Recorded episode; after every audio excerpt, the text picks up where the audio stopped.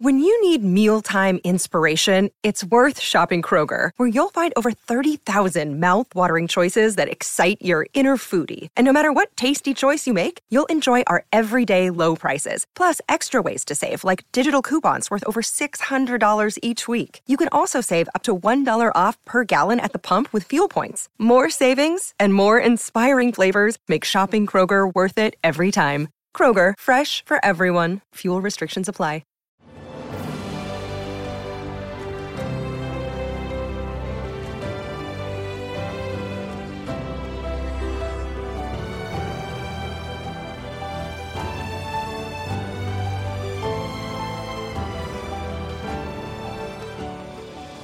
Welcome to the newest episode of Beyond the Fame with Jason Fraley. I'm your host, Jason Fraley, picking the brains of the top filmmakers, musicians, and artists of our time. The Summer Olympics kick off today in Tokyo, Japan, so today's podcast features a real Olympic hero. Kurt Angle won a gold medal wrestling at the 1996 Summer Games in Atlanta, Georgia. The WWE Hall of Famer joined me and my WTOP colleague Chris Cichon for a chat in 2017. Kurt, thank you so much for taking the time to join us. This is awesome. Thanks for having me on, guys. Uh, well, we got to start with with your Hall of Fame induction. Um, what was it like to be welcomed back with open arms? And uh, you know, and that speech I thought highlighted, you know, was like the perfect reflection of your career. Like you told the guys, don't take yourself too seriously. Yeah, I, I had a lot of fun with it. Um, you know, I, I think that WWE uh, in, in recent years, um, a lot of the uh, speeches were, you know, pretty serious, uh, emotional and um, they wanted a different flavor this year. They wanted uh, they wanted old old school Kurt Angle. So they asked me if you know do I have any ideas, and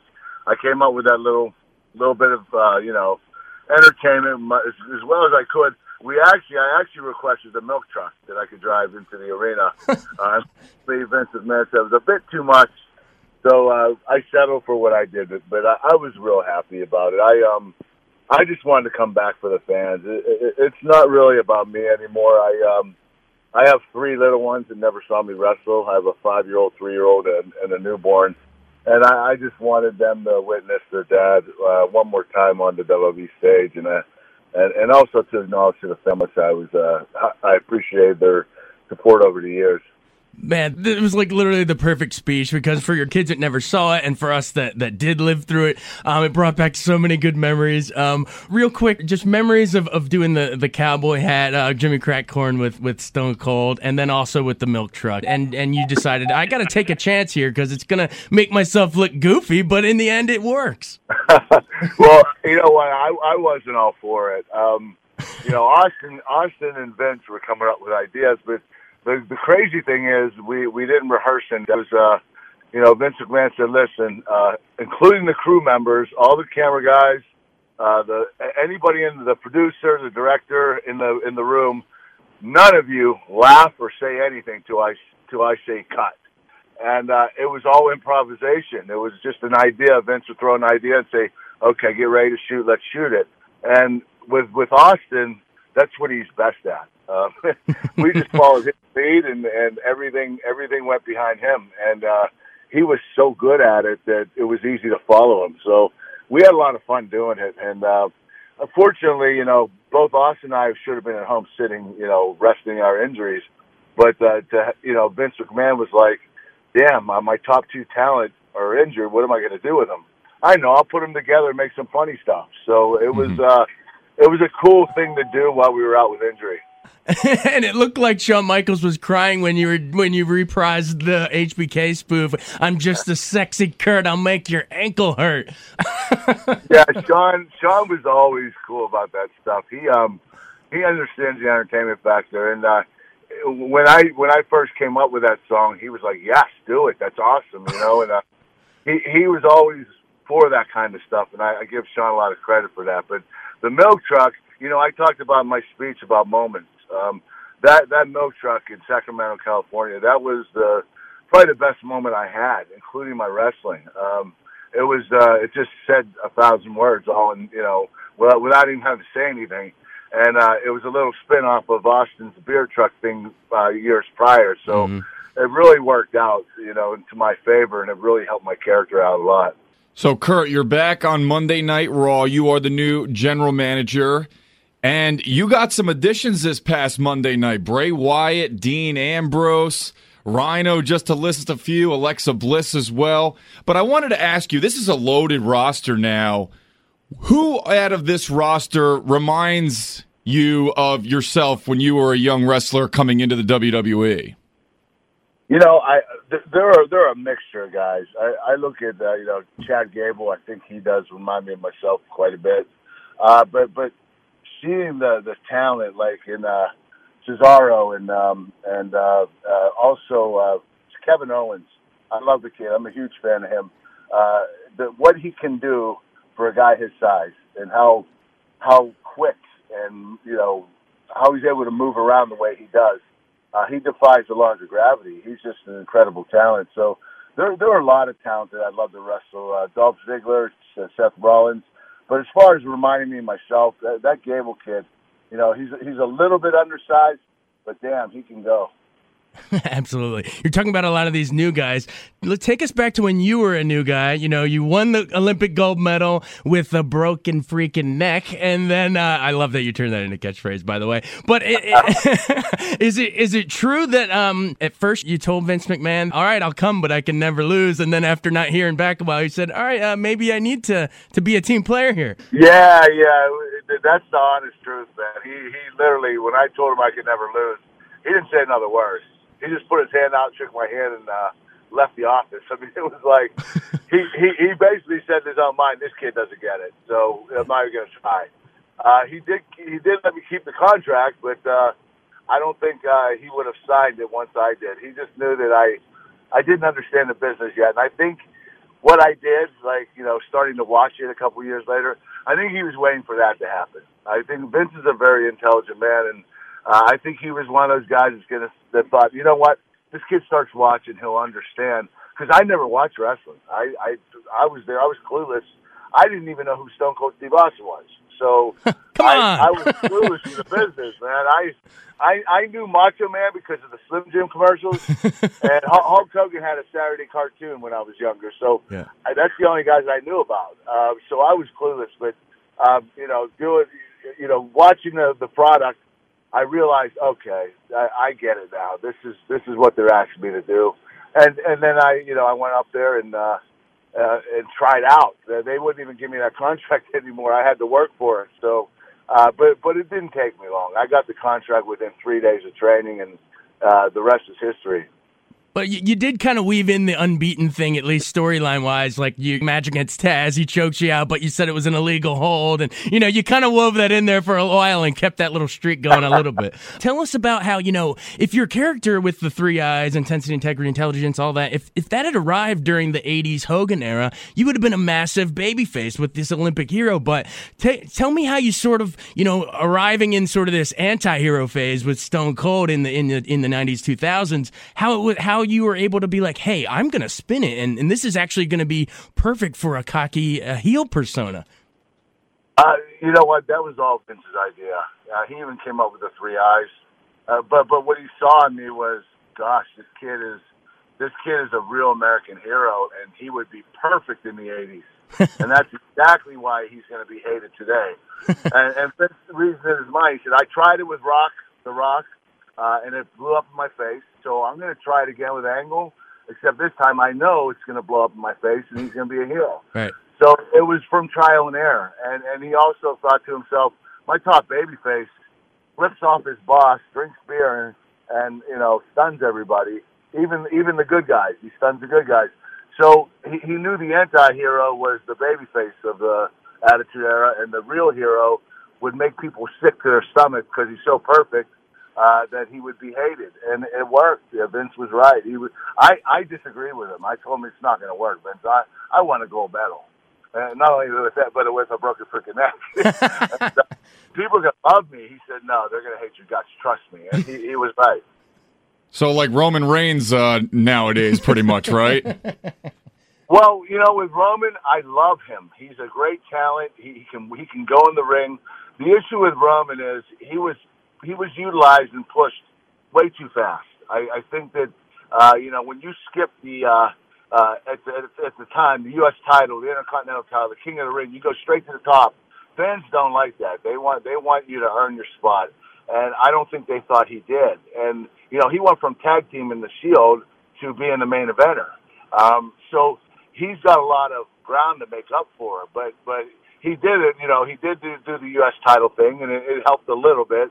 But he he has an uphill climb, and I I, I really feel for the kid, but uh, he's in a great spot, and I think that you know, if Vince waits it out for a little bit longer, the fans are going to start to accept him. If they don't, then turn him heel, and they will accept him eventually. So I, I think that Roman's in a great spot, and and do I think he deserves it? Yeah. He, if you ever stand next to him, he's a big dude. He can go. He's a good-looking guy. Uh, you know, a lot, half the fans love him, the other half hate him. Same thing as Cena. When Cena came in, uh, Vince pushed the hell out of him, and fans were like, "Gosh, dang, this guy's invincible. I hate him."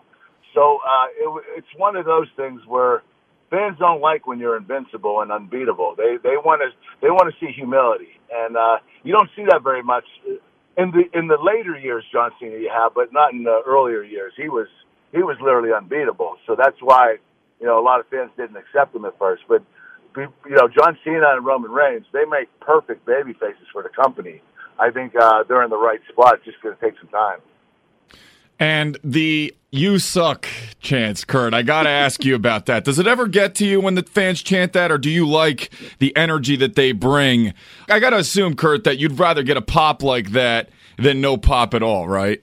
Yeah, yeah, it's pretty cool, man. I, when I came out on Monday night, oh gosh, uh, Long Island and Nassau, um, it, it was, it was, and this isn't me being cocky. It was the loudest pop of the night, and it, it really made me feel good. It was, it, you know, when you're out of the when you're out of the WWE for 11 years, you start to wonder did people forget about you? Um, and you know, thank God for the WWE Network because the younger crowd, you know, the the young kids, they get educated on who Kurt Angle was. Uh, I, you know, if there wasn't the network, I don't know how quickly they would have gotten educated to who I was. But uh, it's kind of nice to to see that acknowledgement when you come out and uh, you know, I always wanted that type of pop uh, in my earlier years, except I was a heel and people really, literally hated my guts. Uh, but um, to see it now and uh, fans acknowledge it, it makes me feel like I was one of the rare elite talent that uh, that gets that that kind of reaction. Absolutely. All these crazy alien stories can't be true, can they? Hey, it's Stephen Diener, host of the Unidentified Alien Podcast. And whether you're new to the conversation or have been looking into it for years, you need to check out the fastest growing alien show out there, the Unidentified Alien Podcast, or UAP for short. There's a crazy amount of alien encounter stories out there from all over the world. And the beauty of it is that I bring them all to you and let you decide what you believe. Download and subscribe to UAP on any of the major podcasting platforms. And you can also find it on UAP Podcast podcast.com. I'm Bradley Trainer. And I'm Don McClain. We have a podcast called Blinded by the Item. A blind item is gossip about a celebrity with their name left out. It's a guessing game, and you can play along. The item might be like this A list star carries a Birkin bag worth more than the average person's house to the gym to work out. Pretty sure that's J Lo. And P.S. The person behind all of this is Kris Jenner LLC. We drop a new episode every weekday, so the fun never ends. Blinded by the item. Listen wherever you get podcasts, and watch us on the Blinded by the Item YouTube channel. Speaking of the rare elite talent, I mean, man, I mean, some of the greatest guys ever that you got to come in with, Rock Austin and, uh, you know, Mick Foley, Undertaker, Triple H, all those yeah. guys.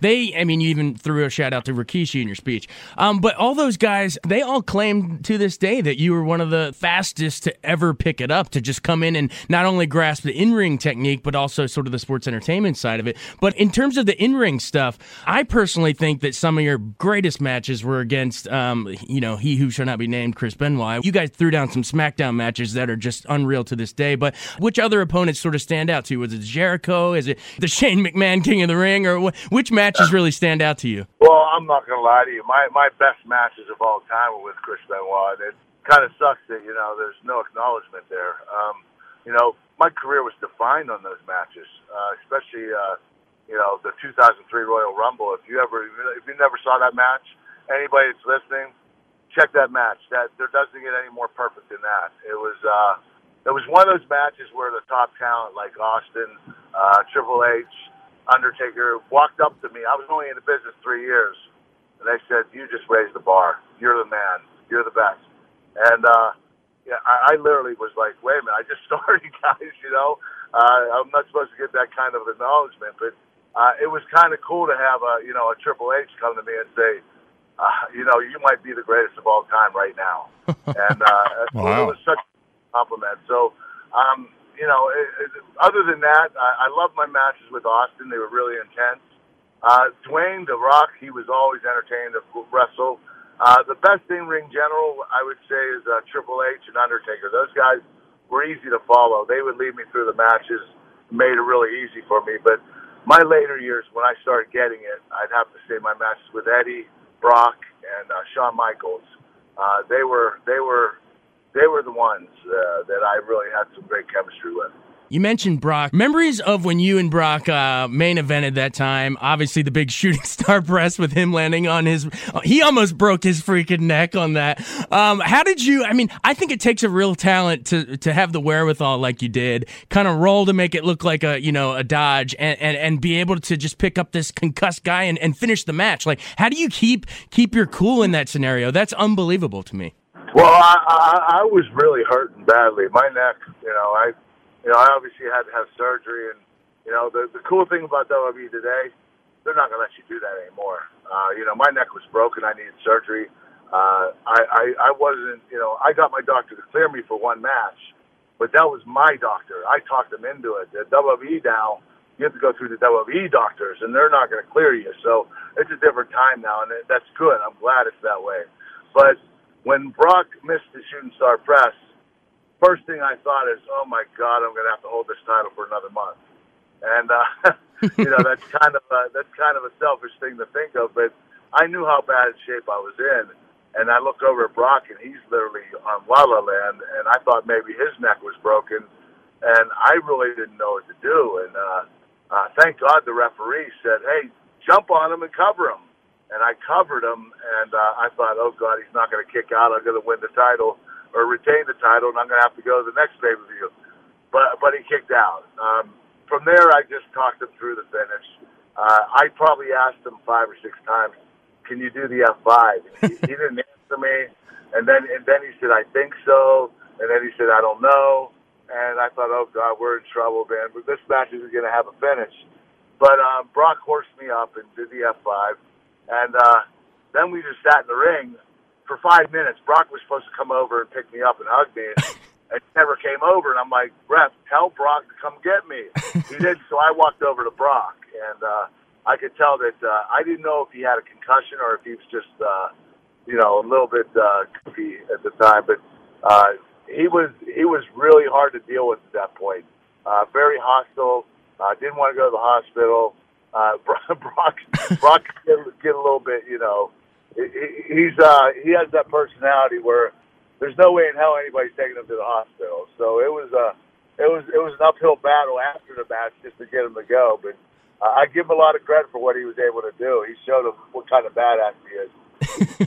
it, it, definitely wasn't your first time. I think there was a time where Triple H had a pedigree on a table that collapsed too soon, and you looked a little out of it too. So I think. Oh, and, sorry, I, I was, I was out of it. You know, that was that was supposed to be a spot where I was supposed to I was supposed to pretend to get knocked out, and I literally did get knocked out. So, uh, but but the cool thing is uh, those guys were pros. When I wrestled uh, at SummerSlam, I believe Brock and uh, and uh, Triple H, they they talked me through that whole match because I I didn't know what I was doing. I woke up two hours after the match, and uh, I was in a uh, on a gurney with oxygen on my face. And I said, "What happened?" They said, "Well, you finished the match." I said, I don't remember anything. So the last thing I remember was getting pedigree through the table, and uh, two hours later, I was sitting on a gurney and uh, didn't didn't even know what happened. So that sometimes that that stuff happens in pro wrestling, but uh, there's there's nothing you can do about it. Uh, they do have a lot of rules now. Uh, they're not going to do those type of spots on the table or any type of chair shots. So they're trying to protect the athletes more now. All right, Kurt. Before we let you go, tell us about the app that you've got Angle Strong, which deals with addiction, and uh, this is inspired by some of your personal experiences, right? Yeah, I've been clean and sober for years, and I, I you know, that we have a, a really bad, uh, uh, you know, opioid problem, and 21 million people in America have a drug disorder. 10% go to rehab, about 2 million, and only 5% and that 10% stay in recovery. That's only 100,000 people out of 21 million that literally stay clean. Uh, the, the, the, issue is you go to rehab, you go through detox, and then you go through a month of learning about your disease and taking care of your body, having, you know, doing exercise, uh, dieting the right way, resting eight hours a night. Uh, everything's, there's, there, there's structure. And the, the problem is when you get out, you go out into the hospital world and there's no more structure. And that's why so many people are relapsing. So I, I came up with a concept uh, to have an app and an Angle Strong initiative uh, that have people follow uh, after they get out of rehab, so they have aftercare and they have structure in their lives, and that's the Angle Strong app.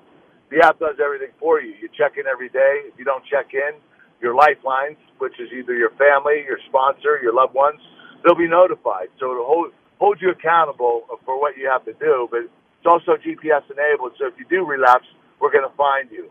The, the crazy thing about people today is their most valuable asset is their phone. So no matter if you relapse or whatever, if you're going to do drugs, people always need their phone with them, and they're not going to give it away or sell it because it's too valuable for them. This is their this is their lifeline is their phone. So uh, we wanted, you know, we had a hard time with uh, the iPhone of getting it uh, approved because it is GPS enabled. Uh, we want to be able to track you if something happened to you. We, we're trying to save lives and we're trying to keep people alive. So the Angle Strong Initiative, it's going pretty well. And uh, I have uh, monthly uh, video calls with all my uh, members that sign up for Angle Strong. Uh, we have uh, daily positive messages.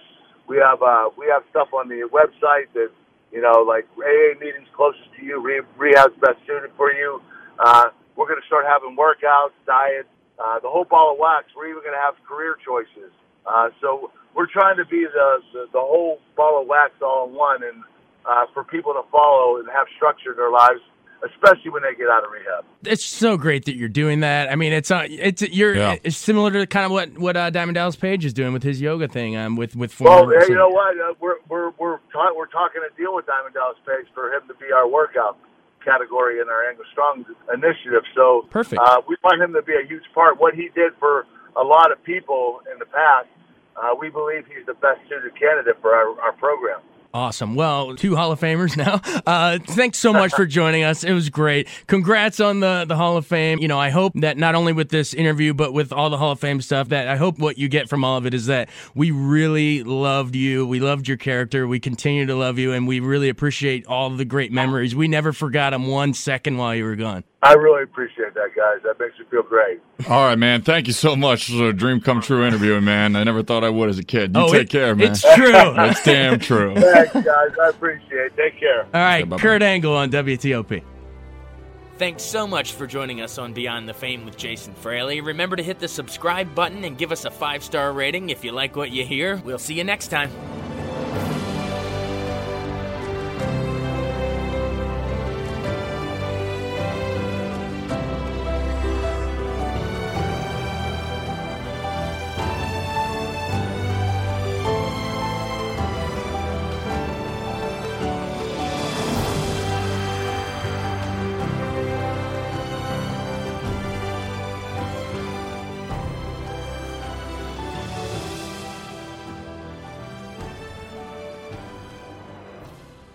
I wanted to take a second to tell you about an app I really enjoy. Living in the DC area is great, and Podcast DC gathers all of the local shows that I like all in one local app health, sports, local news, politics, and so much more. Podcast DC is the new local app with hundreds of DC area podcasts to choose from. I can earn exciting rewards just for listening and share the podcasts I love instantly. Available in the App Store or in Google Play, listen local with Podcast DC.